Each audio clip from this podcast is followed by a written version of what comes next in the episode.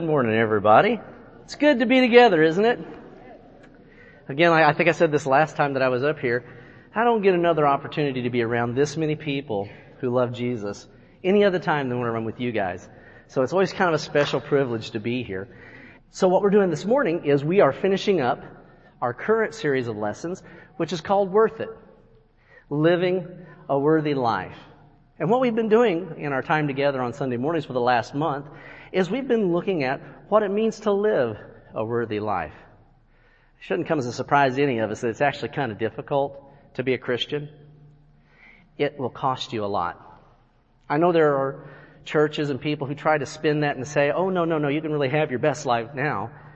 And there's an element of truth to that statement, but it's hard to follow Jesus. And the price tag is really, really high. And what we've done is we've looked at different elements of what a worthy life looks like. I mean, we're encouraged all over scripture to live a life worthy of the Lord. And so we've looked at different elements of that worthy life. And what we've come away with in each one of those is that it's worth it. It will cost you to follow Jesus and to walk in a manner worthy of that calling, but it is so worth it. So today we're going to try to finish up this topic and we're going to look at persecution. And yes, I'm going to try to persuade you that persecution is worth it.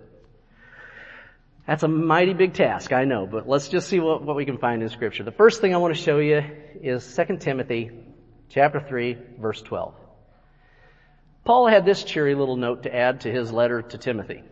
He says, all who desire to live a godly life in Christ Jesus will be persecuted. Okay, so Paul is not vague in this. All who desire to live a godly life in Christ Jesus will be persecuted. What that means is, if you haven't been persecuted for your faith in Christ, there's only two possibilities. Either you just haven't been persecuted yet, and it will come, or maybe there's something wrong with your desire to follow Jesus and have a godly life. Because Paul doesn't say it's optional. Do you get anything optional out of that verse? He says it's going to happen. Okay, so maybe we better talk about it a little bit and get ready for this if it's going to happen.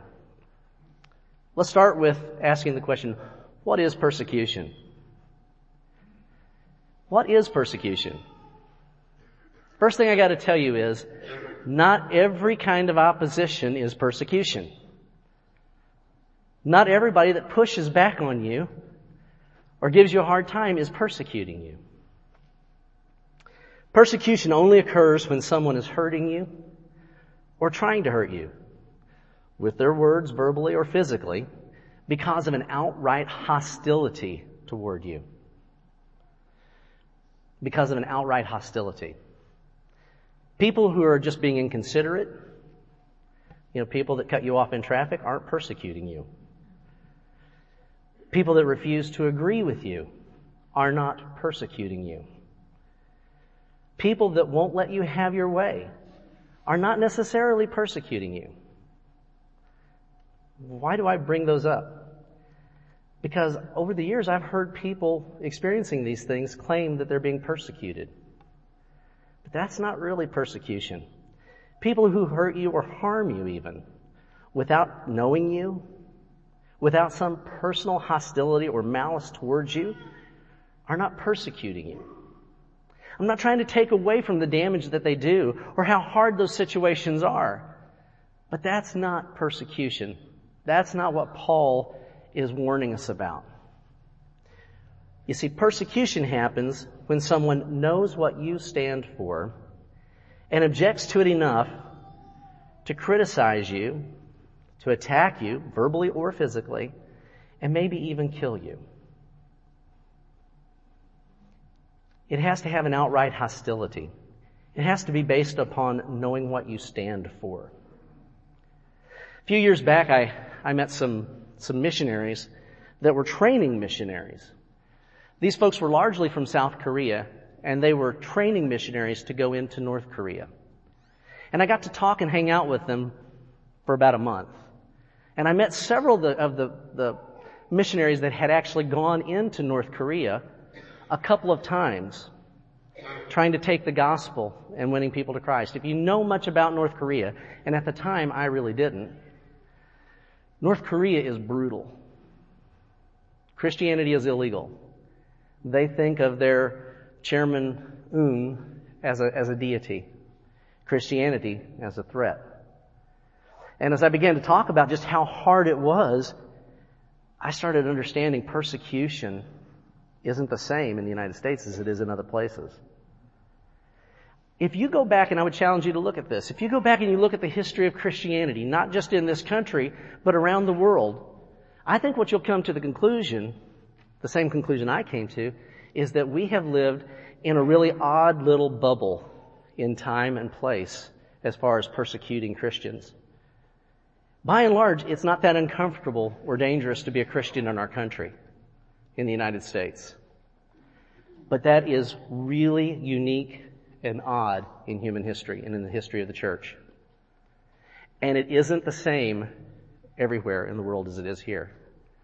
The folks that I was talking to were telling the stories about how moms and dads that become Christians often won't tell their children that they're Christians. Because they don't just hate Christians there, they seek them out. And they're always afraid that their children might say something in the wrong place. And if someone hears that you're a Christian, you will be arrested. I was told they have these factories underground.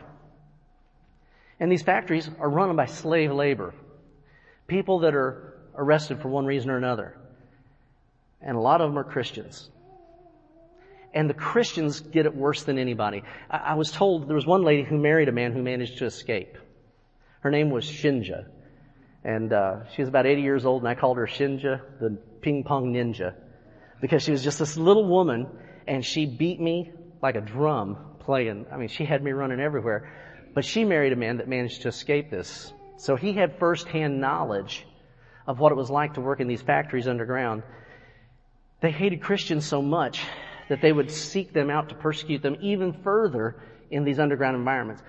Understand, the life expectancy once you go into this underground factory to work for them is about two years, give or take. But Christians didn't usually make it that long. They were so hated that they would, they would chain their hands to their ankles and make them walk around. Anytime they weren't actively working on, on a, on the assembly line, they chained their feet, their hands to their feet and make them the rest of the time that way. The reason for it is because they thought that our idea of God was that He was in the sky and they wanted to prevent them from being able to look up to their God. They would routinely come through the factory and stop the work and line people up and say, are you a Christian? And whenever a man would say, or a woman would say, yes, I'm a Christian, they would say, either you deny him right now or we're going to kill you right now. And they never would deny. And they would shoot them in the head. Then turn to the next one. You a Christian? You saw what we did to him. You're going to deny? Boom. Shoot, call all them out. There were even stories of them having hot molten lead poured down their throats. And they would line them up. You're next. Deny Christ or you get the same treatment. I'm telling you, we live in a society that is unique in human history. That we aren't facing that kind of aggressive and violent persecution as a rule in this country. But I don't know that we will always have this bubble. Persecution is real and Paul says it's going to come. It's going to come to anybody who wants to live a godly life. Now let's look at what Jesus had to say about it. Matthew chapter 5, verses 10 through 12. Jesus says, blessed are those who are persecuted for righteousness sake. Yeah, that applies to those North Koreans that are today being treated like I just described. Jesus says they're blessed. They're blessed when they're persecuted for righteousness' sake, for theirs is the kingdom of heaven. Blessed are you when others revile you and persecute you and utter all kinds of evil against you falsely on my account. Rejoice and be glad for your reward is great in heaven, for so they persecuted the prophets who were before you. I don't know if you caught it or not, but there are about two groups of people that Jesus mentions here that are going to persecute you. The first ones are the ones that hate Jesus and will hate you because you love him. That's what he means about those that are getting persecuted on his account. There are some people that hate Jesus so bad that if you love him, and if you say anything about it, where it can be told they're going to hate you because you love him. Anybody here faced that yet? I faced it. It's not fun, is it? But it is blessed according to Jesus. The other group of people that are going to persecute you are the people who don't really care if you love Jesus or not.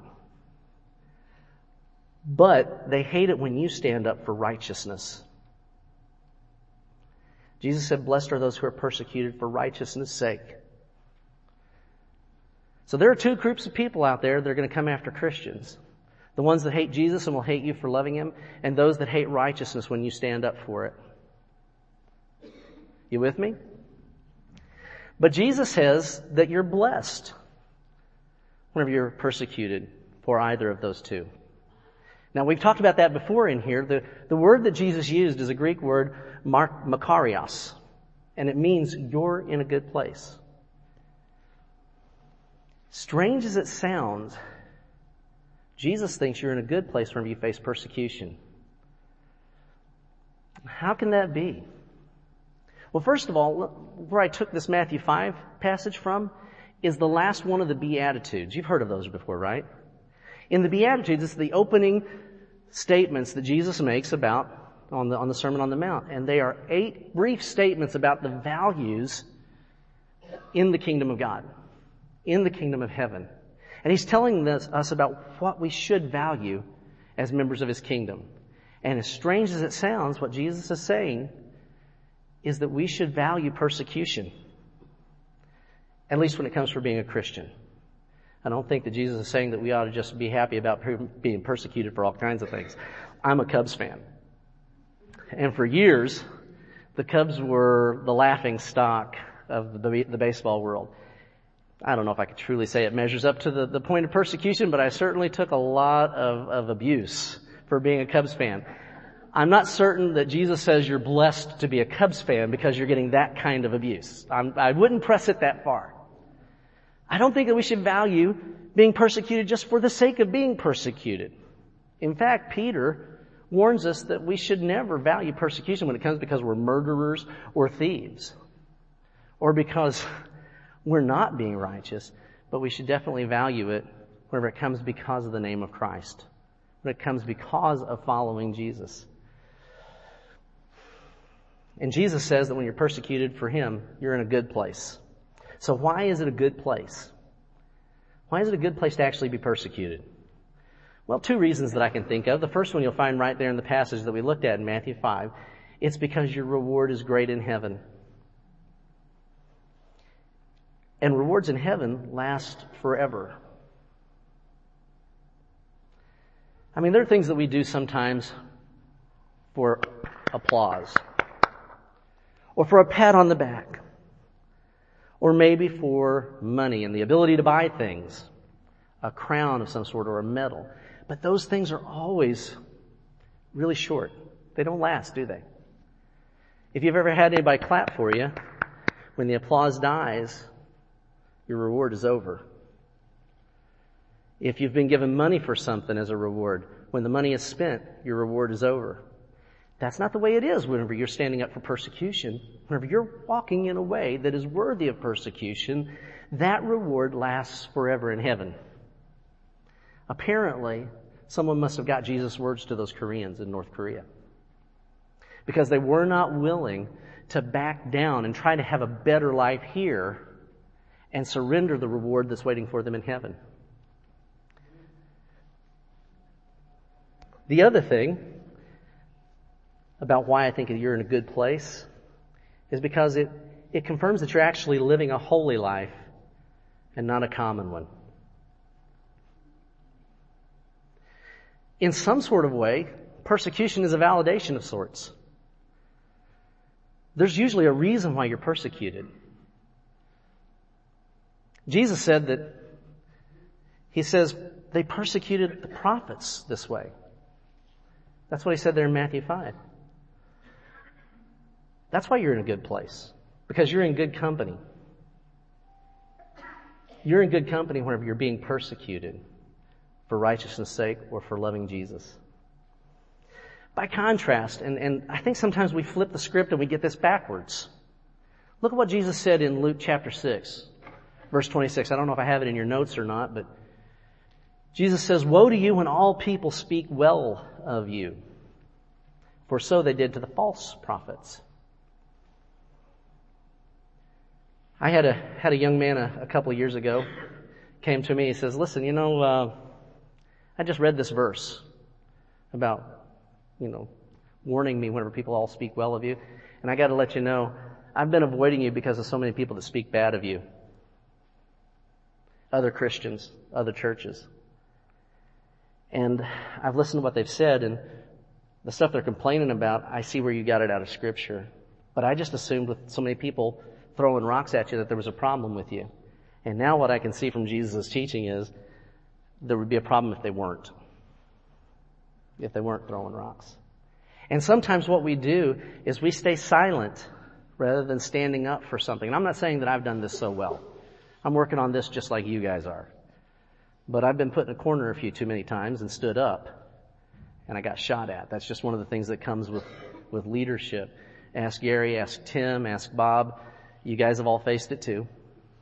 It's just part of it because it comes to anyone who desires to live a godly life. Paul promised that. But how many times do we have the idea that you're better off if nobody ever says anything bad about you? And how many times do we labor under the false assumption that I've got to silence my critics either by pleasing them or putting them in their place so that they don't say anything bad about me? And how many times do we shrink back so that no one will say anything bad about us. And Jesus warns against this. You're not in a good place whenever nobody speaks bad of you.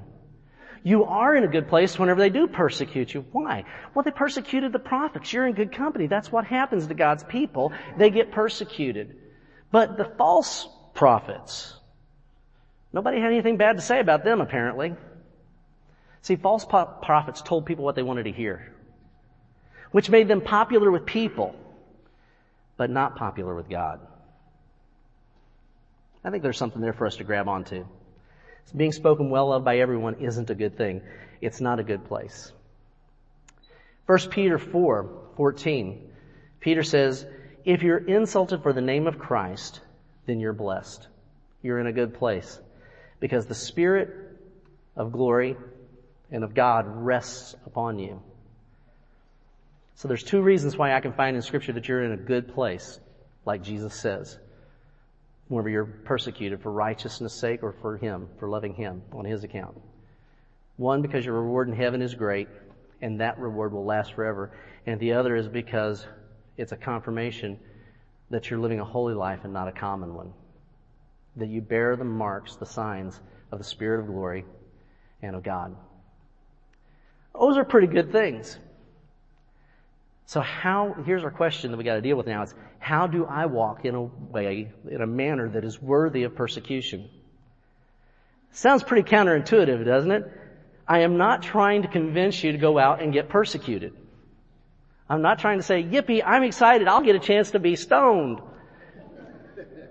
And I'm not talking like, you know, that kind of stoned. I'm talking about like, you know, actual geologic formations, you know, or shot at.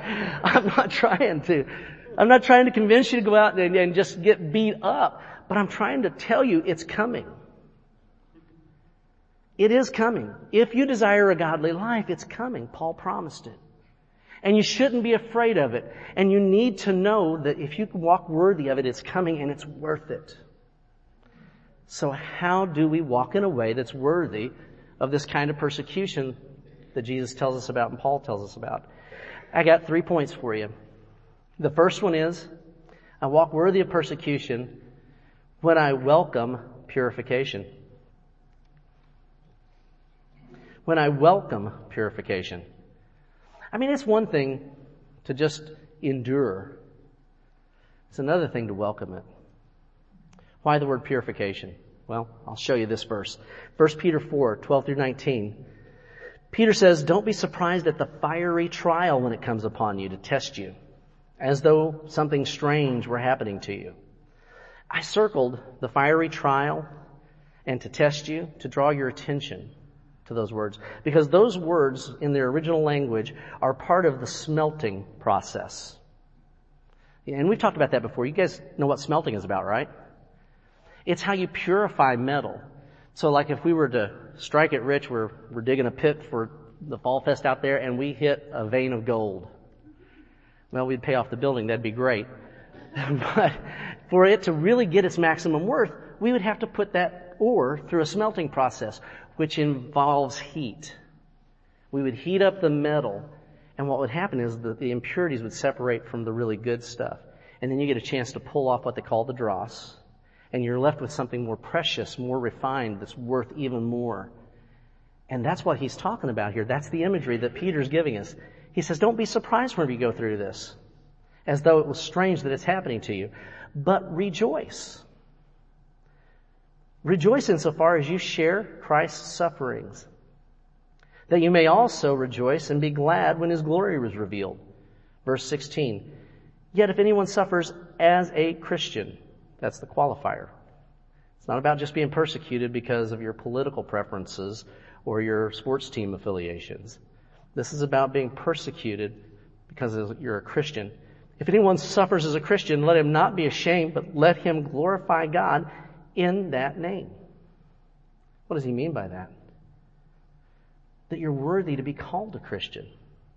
That you're walking in such a manner that it's worthy to be called a Christian and to suffer persecution for doing so. That's what he's getting at. And then he says this very curious statement in verse 17. He says, because it's time for judgment to begin at the household of God. It's time for judgment to begin at the household of God. I had to dig into this one to figure out what he was talking about. But that phrase is referring back to the, fiery trial. Because the word judgment that he uses there doesn't necessarily mean condemnation. It's actually a much broader term which includes approval or discipline. What Peter is saying is that Christians are being purified and strengthened by this fiery trial, by persecution even. That sins are being eliminated and that trust in God and holiness of life are growing. And it's beginning with the house of God. He goes on in 19, he says, Therefore let those who suffer according to God's will.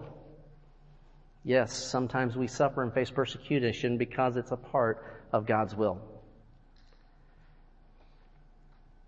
Therefore, let those who suffer according to God's will entrust their souls to a faithful Creator while doing good. It's important. I mean, I, there's just so many, so many things to talk about in this verse, and I got to restrict it because we don't have all morning to do it. But you're on the anvil. If you're a Christian and you're facing persecutions and trials and troubles, you're not supposed to think it's strange because this is how God smelts you and brings out the value in your faith, brings out the resemblance to Him and to Jesus. It's according to His will because he's a faithful creator and he uses things just like this to create you in the image of God. So I think there's cause to rejoice. I think that's his point in telling us this. But for me to rejoice in it, I'm going to have to welcome this purification process. I can't be screaming about it, complaining about it, and trying to avoid it on every turn. And did you notice that he ends up his thought here with saying that we have to trust God while we keep on doing good. What's the aim of persecution? To get you to stop. Isn't that so? They want you to close your mouth. Stop talking about the gospel. Stop talking about Jesus. Stop talking about the life of faith. Stop loving people and start acting like the rest of them. And when you refuse, they'll put pressure and they'll put more pressure. It might even turn into persecution. And that's okay because God will use it like a smelting furnace to make you more and more like Him. So the second thing, I walk worthy of persecution when I pray instead of pout or pounce. When I pray instead of pout or pounce. I'm not trying to be cute with the words here, but I have seen brothers go through trials and tribulations and even persecution. And the two most frequent things I see them do are pout and, and portray themselves as a victim. Woe is me and why am I going through all this hardship? And the other thing is not always an either or. Sometimes they do both act the victim and then turn into being very aggressive against their persecutors. And they want to pounce and they want to fight back. And neither one of those are worthy of the persecution. Neither one of those are worthy of the life that God has called us to. What He's called us to do is in those circumstances, instead of pouting or pouncing, we're to pray. Check out what Jesus says in Matthew 5. He says in verses 44 through 48, He says, I say to you, love your enemies and pray for those who persecute you. I'm not making it up, am I? He goes on, he says, so that you may be sons of your Father who is in heaven. He gives us the reason why we're supposed to pray for our persecutors rather than pout or pounce. Because we're supposed to be sons of our Father in heaven. The imagery here is, is that there's a family resemblance. You catch that? To be the son of someone, to be seen as the son of someone, is bearing a family resemblance. This goes all the way back to God's original design for humanity when He created us to be image bearers. And guess when we look like God? We bear a family resemblance when we refuse to pout and play the victim, and we refuse to retaliate and pounce, but instead we choose to pray for our oppressors and our persecutors. He goes on, he says, listen to this description of how God handles himself. This is the family resemblance that he's calling us to. He says, for he, God, makes his sun rise on the evil and the good. God could selectively send sunshine. He could bring up the sun only for the good people. He doesn't do that. He brings up for the good, he brings up the sun and puts it on the good people and the evil people. He sends rain on the just and the unjust. 46. For if you love those who love you, what reward do you have? Remember rewards in heaven? Great is your reward in heaven. Rewards there last forever. If you're only good to those that are good back to you, your reward is over as soon as it began. That's just normal with this world. He says, don't even, don't even the tax collectors do the same? In verse 47, he says, and if you greet only your brothers, what more are you doing than others? Don't even the Gentiles do the same? You therefore must be perfect as your heavenly Father is perfect. Is that last sentence a little intimidating? Don't let it intimidate you because the word that Jesus uses there that we translate into English as perfect is the Greek word teleos. And it means complete or mature. God wants us to be complete. He wants us to be mature. He wants us to be like Him. And no one will ever persecute us the way they've tried to persecute God. Look what they did to Jesus. We will never, even if someone was to treat us as bad as they treated Jesus, we kind of deserve it because we're not innocent. There will never be a way to be as violated as God was as God still is. And yet he sends his sunshine on the evil and the good. He sends his rain to the just and the unjust, and he calls us to be the same way. So when we face persecution, and it is coming, if you haven't experienced it, you will. Either that or else you're going to have to abandon this pursuit of a godly life, and that's not a very good place to be. If you want to stay in that good place that Jesus is talking about, then persecution is coming your way. And when it comes, to be worthy of that persecution, You have to pray instead of pout or pounce. Last point I want to show you this morning. I walk in a manner worthy of persecution when I take pleasure in the pressure. When I take pleasure in the pressure. I'm telling you, this is, this is a big, a big request in some ways, it feels like to me. Because it's going beyond enduring and grimacing and griping and complaining. This is actually learning how to take pleasure in the pressure that comes from persecution and weaknesses. Where do I get the gall to make that statement? Well, I get it from Paul. 2 Corinthians chapter 12 verse 10. Paul says, therefore I take pleasure. I take pleasure in weaknesses, in injuries, in necessities, in persecutions, in distresses for Christ's sake. For when I'm weak, then I'm strong. Does that last little statement there confuse you? For when I'm weak, then I'm strong? That one isn't immediately obvious to me. I'll tell you what I think it means. You do your own thinking. See if I, this has got merit or maybe you can come up with a better explanation. But what I get from it is that trusting Jesus, I mean really, really trusting Jesus is hard. It takes strength to be weak. It takes a strength that none of us possess in and of ourselves. It takes a strength that can only come from Christ Himself. See, we naturally like to stand tall, don't we? We naturally want to have our act together or to be seen as having our act together. And we absolutely hate it when we look like a loser. And when others paint us to be a loser. Doesn't that hurt and bother you? It does me.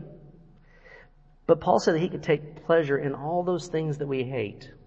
He could take pleasure in all those things that we hate, including persecution, because he knows that it takes real Christ given strength to endure those things for him.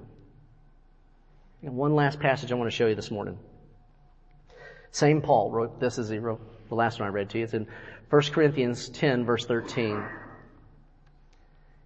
And there Paul says, every test that you have experienced is the kind that normally comes to people. Nothing unusual. It's kind of what Peter was saying, right? Nothing that you've experienced is the kind that normally comes, or every test that you have experienced is the kind that normally comes to people. But God keeps His promise. And He will not allow you to be tested beyond your power to remain firm. At the time that you're put to the test, He will give you the strength to endure it and so provide you with a way out. Different translations handle this passage a little differently. The NIV makes it sound like God's not going to let you be tempted beyond what you can endure. So instead of having to go through that temptation, He's going to give you an exit ramp, an exit strategy so you don't have to go through this. But I looked at the, the underlying words behind this and I think this might be the most faithful translation of this passage. And what it, I get out of it is, God has got you on the anvil. If you're going to follow you, follow Him, He's going to allow you to go through that smelting process and face fiery trials of all kinds, including persecutions, to make your faith more precious, to make your resemblance of Jesus more true, to make you complete, to make you mature. And He's not going to allow you to stay on the fire beyond your ability to stand firm. But when it happens, when it's going on, guys, He will provide you with the strength that you need to endure it. Because that's how you're going to get through it. We can't run away from persecution and expect to be transformed. We can't expect to be transformed and, and to become like Christ if we keep running away from the fiery trials and the tests that come. We have to learn how to take pleasure in the, in the pressure. I'm going to close out by telling you a story of a man I met a few years back. A man from Nepal, his name was Dilly, is Dilly. Dilly, uh, basically does for his church in Nepal about what Tim and Gary and I try to do here for this congregation. It doesn't look the same because they're in Nepal, they're in a different culture and stuff. So as I'm talking with him about the work of, of serving the Lord and trying to serve others, I just asked him, Dilly, how, did you become a Christian? He lightens up and he says, Oh, I wasn't always a Christian. That's true. See, Dilly began to tell me this story. In Nepal, it is illegal to be a Christian. It's, it's a, it's a crime. They'll throw you in jail for it. Punish you severely for. But not only that, but Dilly was from a family of Hindu priests. His dad, his dad's dad, his dad's dad's dad, on down the line had all been Hindu priests. And even though Dilly himself wasn't the oldest son, he was for some reason selected to be the next priest in the next generation and not just a normal Hindu priest. Dilly was supposed to be a priest of note with responsibility over a geographic area. In other words, he had been hand selected to be a big deal in the Hindu religion in Nepal. But Dilly met some Christians. And they treated him different than other people. They accepted him. They showed him love and respect. And they began to share with him the gospel of what God had already started to do to fix this fallen and broken world, about what a new creation is all about, about this present age and the age to come. And they told him, you can be a part of it. God doesn't discriminate. He, he won't keep anybody from being a part of this, but you've got to surrender it all. You've got to be born again. You've got to be a real follower of Jesus. And Dilly said, I'll do it. And he said he knew he was in trouble, that he was going to have trouble the minute he said yes. And he said, I, I, I did it knowing that trouble was coming my way. He said how, he talked about how much he was nervous about having this confrontation with his dad because he had to go tell his dad, not only am I not going to do the Hindu priest thing, I'm actually serving Jesus. I'm a Christian. His dad's response was not good. His dad was furious. And he tried to put every kind of pressure he could on him to get him to renounce Jesus and to come back into the Hindu faith. And Dilly said no. And it became persecution. Eventually, Dilly's dad sent out men to kill him. Think about this. Your own dad sends out a hit squad. And he said, the first time that they caught me, they, they gave me a chance to renounce Jesus. And here's the peculiar thing. I'm looking, I mean, I'm into this story as he's telling me this. So I'm looking at Dilly's eyes and I'm expecting to see sorrow and loss and the victim thing. What I see in the man is his eyes began to dance and his smile, he had an infectious smile.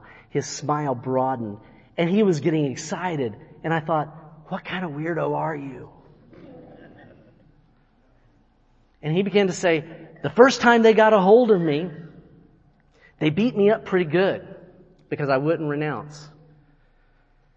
The next time they came, they beat me up a little worse. There was hospital time. The next time they came, they thought I would crack. I didn't crack. And they beat me up bad again. This went on and on. And as Dilly is telling me the story, he's just more excited about it. And he said, man, after everything that Jesus has done for me, what an honor to get to do this for him. What an honor to be counted worthy to suffer for Jesus. And I have felt a mixture of awe and shame. Then he told me about the last time that they came to kill him. Apparently they caught him down by the river. And they didn't beat him this time. The guys drug him out into the river and said, we're going to drown you. This is it. We were hoping that you would renounce and return to Hinduism. It's obvious to us that you're not. We're going to give you one last chance, but you're going to die today. And Dilly says, I know. I've been expecting it. I want you guys to know, I understand why you're doing it. I don't hold it against you. And in fact, I'm going to ask Jesus to not hold it against you either, because I don't think you understand what's going on, so let's do this. They hold him under the water, and he's struggling. Naturally, just trying to kick back. They bring him up. Renounce. No. He said he actually laughed. They put him back under the water again. This went on like four or five times and he's exhausted. And the last time they said, well, this is it. We've given you every chance we could. We're killing you now. He says, okay. They put him under the water and he said, I just relaxed. Fighting was using up the oxygen I could hold. And I thought, this is what's going to happen. I'm going to die. He said he relaxed and then he thought, am I dead? Because everything got kind of quiet. And then his, he kind of floated up and his face broke the water. He realized he was still alive and these guys were walking off. And they haven't bothered him again. And his reaction was, what a blessing it was to be able to witness to them who my Lord is. I'm so grateful that God didn't allow me to break. And the man is giddy telling me this story. See, I think, I think it's harder for us in, a, in an environment like this sometimes to really embrace what's on the line than it is in a place where you really are at the gunpoint or the knife's edge. Dilly must have understood everything that we're talking about in this lesson. We've got brothers and sisters in North Korea that are facing this kind of persecution with the same mindset that I saw in Dilly. I've talked to some of them. We've got people in the Sudan who are going through horrible atrocities. China. And the embarrassing thing is, guys, in all those countries, the church is growing faster. Christianity is spreading. And here, where it's relatively easy, I'm not worried about someone taking me down to the river and drowning me for being a Christian. I'm worried about them hurting my feelings. What about you? You're in a good place when you walk in a manner worthy of persecution. I hope you believe it and not fear it. Stop trying to avoid it and to live that life that shows that you love Jesus and that you stand up for righteousness and let God bring you through whatever fires He needs to bring you through because He knows what He's doing. He's a faithful creator. If you would, bow with me and we'll be done this morning. Heavenly Father, um, it's a challenging thought to face persecution in that way, to not surrender to the temptation to feel we're being picked on, to not pout, and to not retaliate, but instead to be excited to be counted worthy, to be excited to be identified as walking in a way that's worthy to be persecuted. Father, I pray that you'll change the way we think about the Christian life and the life that's worthy, living in a way that's worthy of what you've called us to. I pray that you'll help us to not try to short sell the price that we have to pay. But Father, I pray that you'll help us to realize that it is worth more than anything this world has got to offer to walk worthy of the life that you've called us to. Father, I pray that you'll help us to resist the temptation to cut and run or to avoid standing up when the opportunity presents itself because we're afraid of the pushback. Instead, Father, I pray that we will gently and humbly stand up for you, for Jesus, for righteousness, and let you do what you do through those circumstances. Help us to trust you that way. Father, I pray that we will see your kingdom explode in this country and in this neighborhood and in our homes, in our schools, that we will truly live like the new humanity that we will truly surrender this life and grab onto the life that is truly life. It's in Jesus' name I'm praying. Amen.